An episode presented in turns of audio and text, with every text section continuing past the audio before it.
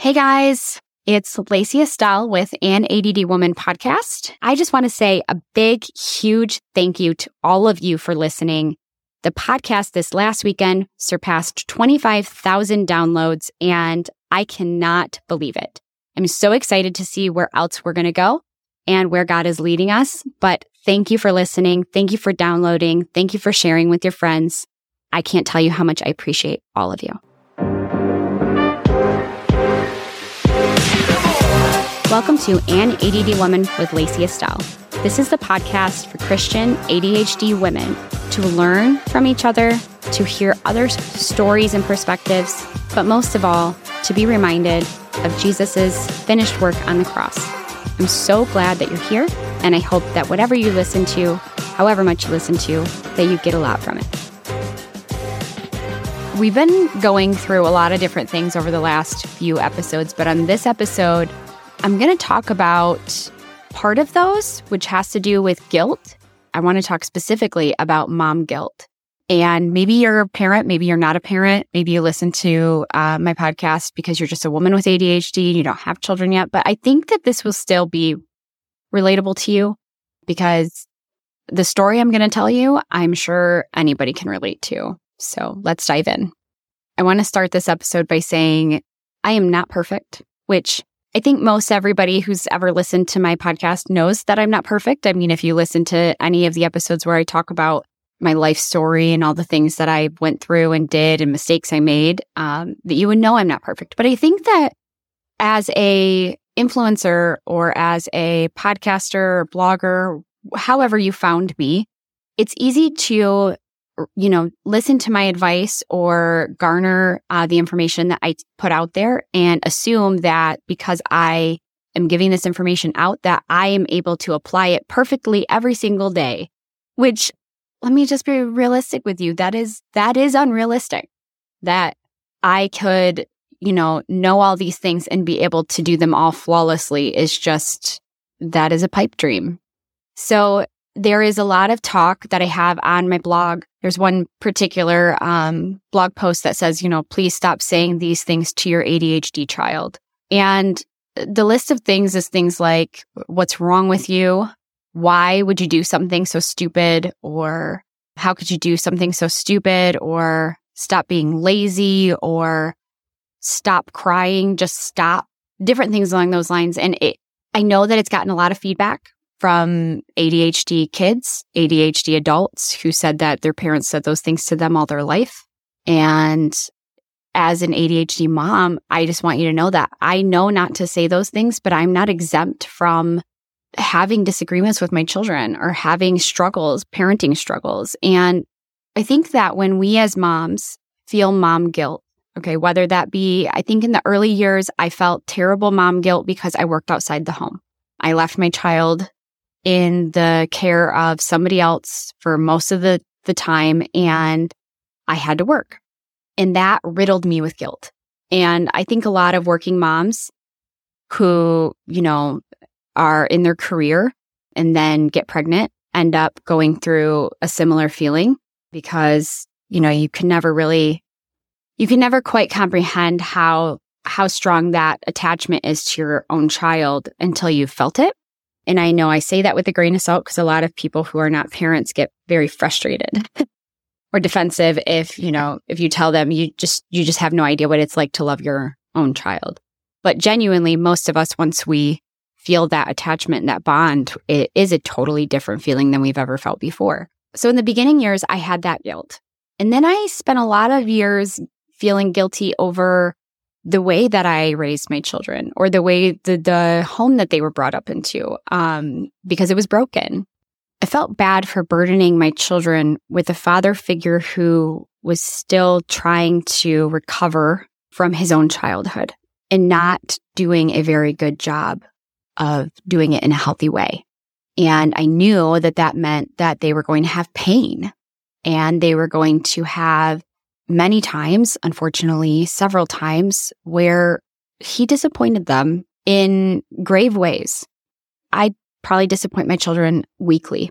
You know, they ask to do something and I have to say, no, I'm sorry. We, you know, we don't have the, that in the budget this week. We can't do that.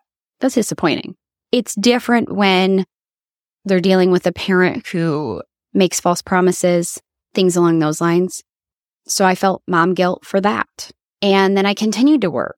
And then I felt mom guilt for we lived in an apartment for their early, early years when my younger son, my two oldest, I raised primarily by myself with my parents, you know, co parented with their father um, on and off for years and years. But we only had an apartment. I had a two bedroom apartment. It's what I could afford at the time. I felt guilty for that. And that guilt was I totally let it run my life. I let it run the show. I let it motivate me. Now, that was a good thing, but also I wasn't taking the time to recognize that maybe that guilt was misplaced. Um, not because, you know, I, I shouldn't feel bad for ever disappointing my kids, because that's not the case, but just that my children would eventually grow up and there are things, there are perks, there are lessons, I guess, in the things that I thought I was falling short on. So I'm learning now as a parent who's been doing this for 14 years, which is not very long, to be honest, but it's, it's long enough to kind of, to see light at the end of the tunnel, to see, you know, cause there was, there was times when my oldest was young and he was two or he was three and he was awful. I say that so nicely because he knows, he knows that he, he broke me. He was, oh man, he was hard. And I worried. I worried that I did that to him, that I caused his his problems. I caused it all because of my poor choices and that he was he was destined to just have trouble. Now he still has trouble with certain things. He is working through struggles right now academically, but I can see the foundation that I built in him coming through the weeds. And what do I mean by that? I mean that I always focused on my parenting. Now, I was not the perfect parent at all. Nobody is. But I focused on being there, being present, being aware. They had their needs met. They knew I loved them. My children all know I love them. Now, they don't necessarily always feel that love because maybe they're mad at me or maybe they're frustrated or we're arguing, but they know I love them and they know it in the way that I do things. So the foundation that I had set of love and respect for them and of doing everything you can to stay true to your word. And I can see that now filling up in my son while he struggles with other things. And I tell you all of this because I want you to know and understand that I'm not perfect. I don't have it all together. I still trip up. I had an argument with my son this morning, my teenager, over something really silly, really silly. It was over the radio, of all things. Now, my son has done a very good job in earlier years of pulling me in emotionally to an argument that a lot of times I don't really want to have that argument. But I know that he will find ways to kind of make small digs at me.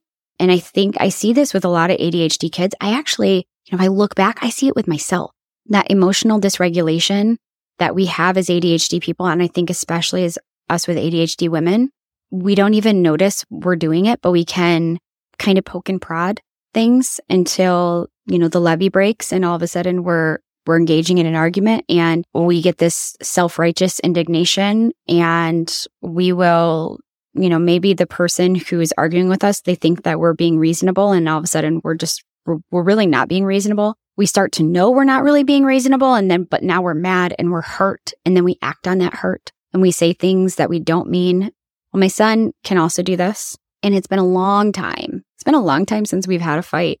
We don't generally fight because generally speaking, he's a pretty good kid. And what I also strive to do is I don't like yelling. There's no yelling in my house. I try to keep it that way at all costs. The reason for that is, is because I've read many studies that say that ADHD kids can get addicted to yelling. Just like I was saying, why, you know, I think with us with ADHD, if we need stimulation, sometimes that can come out in us picking an argument with people that we care about over seemingly small things. And he got an argument with me this morning about the radio.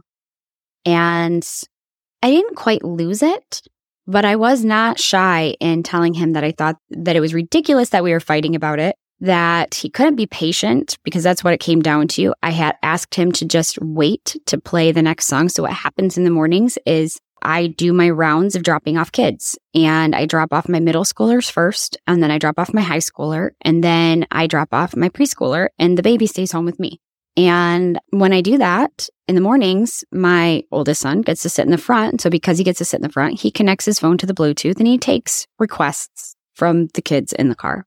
And, you know, one of our children has recently explained to me that it's can be very overwhelming when they have to start their school day with really loud music. So when we pulled up to the school, we had literally, we were a block away. We pulled up and the song that he was just playing ended. It ended. And I said, Oh, cool. I said, Don't play another song just yet. Just wait till we pull out of the parking lot because it ended. And I thought that that was convenient. And so this way we weren't pulling up with blaring loud music. My other children weren't getting overwhelmed before they start their school day and everybody could be happy. And he freaked out. What in the world? Are you serious right now? This is ridiculous. You told me that I just had to turn it down from now on. And now you're making me keep it off. And I was like, no, I just asked for you to wait while the other kids got out of the car. So what happened? Why did that turn into an argument? I've been thinking about it for the last, I don't know, however long. Because why? Because mom guilt. Because that's what I will do. I will, we will have arguments like this, silly little things, and then I will riddle myself with guilt. Not as long these days as I used to, but for a portion of time because of the fact that I feel bad. I feel bad for my son having to start his day that way. I feel bad because even though I know my other kids, it shouldn't affect them because it wasn't about them, it probably affects them. And I ask myself all the time because I'm like, man, I, I got really good about figuring out when he was doing that kind of stuff, you know, just poking. And what I call it, what I explained to my husband it was, is making a lot of noise. Like when they're little, they throw tantrums, they cry and they throw tantrums and they make a lot of noise when they're upset because they're not getting their way teenagers make a lot of noise too, but they don't cry about it. They stomp or they slam their doors or they argue with you and think that they're being reasonable and they're not. And they, they do that and they will do it until they're blue in the face. Like they will just, and I have to oftentimes with him, I just say, okay, we're done talking about this. I'm done talking about this but I just, but I, and I'm like, nope. I said, we're done talking about it. I'm not going to listen to any more of your arguments or your reasons why. I understand where you're coming from, but the answer is still no. Eh, cue stomping off to his bedroom. But this morning it was a little different because we were in the car and I know why he's frustrated. He's frustrated because things changed. Whereas last year, the other kids weren't in the car and he could blast his music on the way to school all he wanted. And it was not a big deal. And he enjoyed it because he loved having that at the beginning of his day. Now, as the other kids are in the car and he has to bend because it's a compromise. You know, you can listen to your music on the way to your school. But when the other kids get out of the vehicle, they want it to be calm because they don't like it when people are staring at them when they get out of the car. And that makes him mad. Why? Because it's change and it requires empathy and it requires understanding other people. And quite frankly, as mature as my teenager is for his age, I have to remind myself he's still just 14. He isn't there yet when it comes to being considerate and selfless and recognizing other people's needs should come above your own. You know, I have one child whose pendulum swings that way. And then I have another child whose pendulum swings so far the opposite way, it's not so good, where they people please and they put everybody above their needs, and that's not good either. Does your child struggle with sitting still in class, but fidgets and fidget cubes and things along those lines? The teacher is like, yeah, no, those are way too disruptive. We're not having any of that. I want to talk to you guys about Gyre and Gimble. Gyre and Gimble actually sent me their brand new Quiet fidgets for the classroom. Now, they're like these extended long pencil grips that have different textures on them but they go on a mechanical pencil, which is wonderful. and they're bright and colorful. They're rubber. And the nice thing is, is that your child can twist it, mess with it in his hand, her hand, whatever. It's not going to make a sound. It's not going to disrupt the kids around them. And the teacher's probably not even going to notice. So check them out on Amazon. I will link to Gyre and Gimble's shop in the show notes and specifically their pencil Gidgets. So why do I tell you all this and tell you all that story? Nothing came of that story, by the way. Like the argument happened. He ended up having to call me later for something else. He's not going to say sorry. I will probably say sorry to him and to my other kids for telling, you know, hey, I let things get out of hand and I should have probably just ignored him and not got pulled into the argument, but I was frustrated. I tell you all that for, for a couple of reasons. One, I want you to know in real time, on a day to day basis, I am applying all the things I'm teaching you. And at the same time, I'm sometimes still falling short because I'm human, because I have to rely on Christ to make up the difference. And some days I don't do a very good job of applying everything that I'm doing because it's hard, because this takes practice because this isn't something that you listen to one of my podcasts and you just immediately tell yourself, oh, yeah, cool. Starting tomorrow, I'm going to do everything different. It requires practice and doing it over and over again. And guess what? Even when you've been doing it for as long as I have and you've been applying all these things and you've been working towards these feeling a different way about your parenting, about your guilt, about all the things that you fall short on, okay, you still are going to have setbacks you're still going to have days that don't go the way you wanted them to go. And what do you do with those? The other reason I tell you is because I think it's important that we as mothers, especially us mothers who have children who like to argue with us or have children who are hard or difficult, are here to say, it's not you. It's not just you. It's not your parenting specifically maybe on some level, is it accumulative of all of the environmental factors for your child? Maybe. But so what? Because in your heart of hearts, are you doing absolutely everything you can? And when you learn and you know things and you try to do things better, do you try to implement change? And if you're trying, that's all, all you can be asked of. I try every day. Every day I try and every day it's different. Some days I wake up and I'm like, today's going to be a great day. I'm going to be super productive and get lots of stuff done. It's going to be awesome. Other days, like today, I woke up, didn't realize I was probably a little cranky. Why? Who knows? I don't know.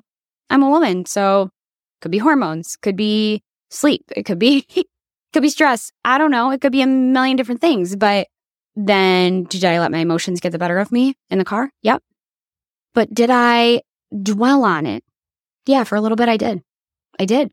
So I know how it feels to do those things. And in talking in the previous episodes that I talked about, I talked about trying not to dwell on it. I talked about handing it off, giving it to Jesus, giving it to Him over and over again. That is what I do. I will drive in the car on the way home. Sometimes if I'm still mad, I'll say, Lord, Lord, change my attitude, change how I feel about the situation. Help me, help me, help me. Like it, your prayer doesn't have to be super long. You don't have to be laying in bed or on your knees or at home or having your Bible in front of you or in a church pew. You don't. You can be anywhere and just say, I-, I need you. I need you to take this. I need you to help me deal with this. I need you to show me. I need you to open my eyes. Do all the things that you can do that I know I can't, that I know I wouldn't if it was up to me. Because do I want to apologize to my son? No. I think he was stubborn and being dumb and inconsiderate and selfish. But maybe that just means I'm not ready to apologize yet. But also, it means that God's still working on me and I can have faith in the fact that his word says that he works all things to his good. And I think that it's important to remember that. It's important to remember that in the day to day, when you mess up, when you have a setback, when you do things, each stage of motherhood, I've had a different guilt. Now I'm home. Okay. Now I'm home. I work from home. I, for the most part, do this podcast. Well, the podcast isn't full time, but um, the content creation and stuff that I do is mostly full time. And that's been my dream all this time. And I finally have it. I'm home. I'm here with my baby. I'm able to raise him. I'm able to take the kids whenever I need to take them. I don't have to take a day off work to take them to a doctor or to therapy or to anything along those lines. I'm here to help them do homework. I'm here to cook them food. I'm here. And yet, do I still feel guilty some days? Yeah, for all the things I don't get done, for all the laundry that doesn't get done, for the argument I had in the car with my son, for my lack of availability for, you know, my older children when they need homework help, for my struggle in helping them to maintain their own executive function shortcomings. Yeah, it's still here. That guilt is still here. I'm just dealing with it differently. And I am walking through it with God instead of living it. So a day like today, is it ideal? No, not ideal. Makes me feel bad. Makes me feel like I have really bad mom guilt over lashing out at him and getting frustrated. And, but I'm applying the same things that I'm teaching in this podcast to that. And I'm practicing. It takes practice and practice and practice and practice of doing these things and applying them that way for it to make a, huge shift in your mindset and huge change. So I'm going to look at today as a win. It's noon. I spent the last couple of hours not really wallowing in the guilt, but trying to ask myself like what I could do differently. And I can easily fall back into my people pleasing mode, even with my kids and say like, well, I just don't want them to be mad at me. But sometimes, you know, him being mad at me or him having to start his day that way, it's going to teach him something else. I know that. So back when I had all that mom guilt about not having a place, um, I say not having a place. I had a place. We had an apartment. It was small. It was a two bedroom apartment but we lived there for three years. And I had all this terrible guilt for all the things that it wouldn't give my kids. And now, do my kids still want everything on their Christmas list? Yes, they do.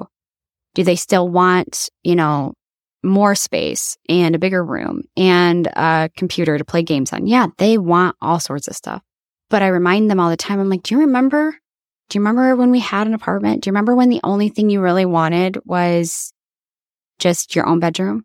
Do you remember when, you know, I worked outside the home and you guys used to ask me all the time. Oh my gosh, my second oldest used to ask me all the time, Mom, when are you going to work from home? When are you going to stop working and just be home? When are you going to do that? Even though he was at school all day, but he knew it was coming. He knew it was something I was working towards. And I would tell him soon, buddy, hopefully really soon, soon. And now here it is. So there are things that your shortcomings are teaching your kids that you don't notice my oldest son asked me when we moved out of that apartment, he asked me when we were going to go back. And he said, Well, not ever. Why? Why would you want to go back? He said, Well, I just love that place. Why did he love it? He loved it because it was home. It was his home. It was where him and his mom and his brother lived. And that was all he needed. So you can kick yourself a million different times in a million different ways for not helping your child, you know, get better grades or not working tirelessly with them until 11 o'clock at night because you have two other kids that you have to handle that need you as well. And you can kick yourself and berate yourself and make yourself feel terrible if you want to. Or you can hand that over to God and say, strengthen me where I need to be strengthened or grow my children where I am weak. And he will do that. Now you might not see it. It might not happen in your lifetime, but it could happen and it will happen if you have faith in him. Or at least I, I firmly believe that. Does his will always match up to what we want? No, but we can have faith that he'll work everything out for his good and that he loves us and that he wants good things for us. That's what makes him and his will feel safe, even when it is not what we would want. So I think that's all I have for you today. So maybe this wasn't so much an ADHD podcast episode. It was more about mom guilt, but I think that's really relevant because I think the more people I talk to who have ADHD, especially as us as women, we're highly sensitive. We feel things on a much higher level. So mom guilt is right up there. And especially too for the fact that many of us probably struggle with not keeping things orderly in our household and worrying that that causes our children to you know, have to compensate in areas that we're weak. But you know what? That's also part of love. That's also part of family. That's also part of learning to love somebody for who they are and not for who you wish they were. Um, I wish every day that I was more orderly and organized. And the thing is, is I cannot seem to flip that and get that to the top of my priority list, not at the cost of my emotional stability. I could spend all day focusing on keeping the house clean. What it would require is that I remove my ability to cope with my children's needs. So then when they would get home, the house would be clean. But if they needed me to help them with homework, or if they needed me to remind them to do something, or if they needed me to help them pick up their floor because it's so overwhelming to them that they can't think straight, I would have no energy for that because my mental reserves would be gone. I had prioritized cleaning the house. And when I sit where I am, I, all I see is that I want my kids to look back and say, my mom was there for me. She wasn't always there for the house. She wasn't going to get it super clean, but she was there for me. She was there when I needed her. She had energy for me. She reserved space for me, even on days where I know she didn't have it, because there are many days I don't have it. God gives it to me, but many days I don't have it. So I think you can do that too. And I encourage you to. So that's going to wrap up this episode. I will be talking to you guys really, really soon. Thank you so much for listening. What would really help me more than anything, if you feel inclined, is please leave me a five star review wherever you listen to podcasts, whether that's Spotify, Podbean, Apple Podcasts, all the like. It really helps for the show to show up for other people that maybe they need to hear it. Thanks again for being here. I appreciate you so much.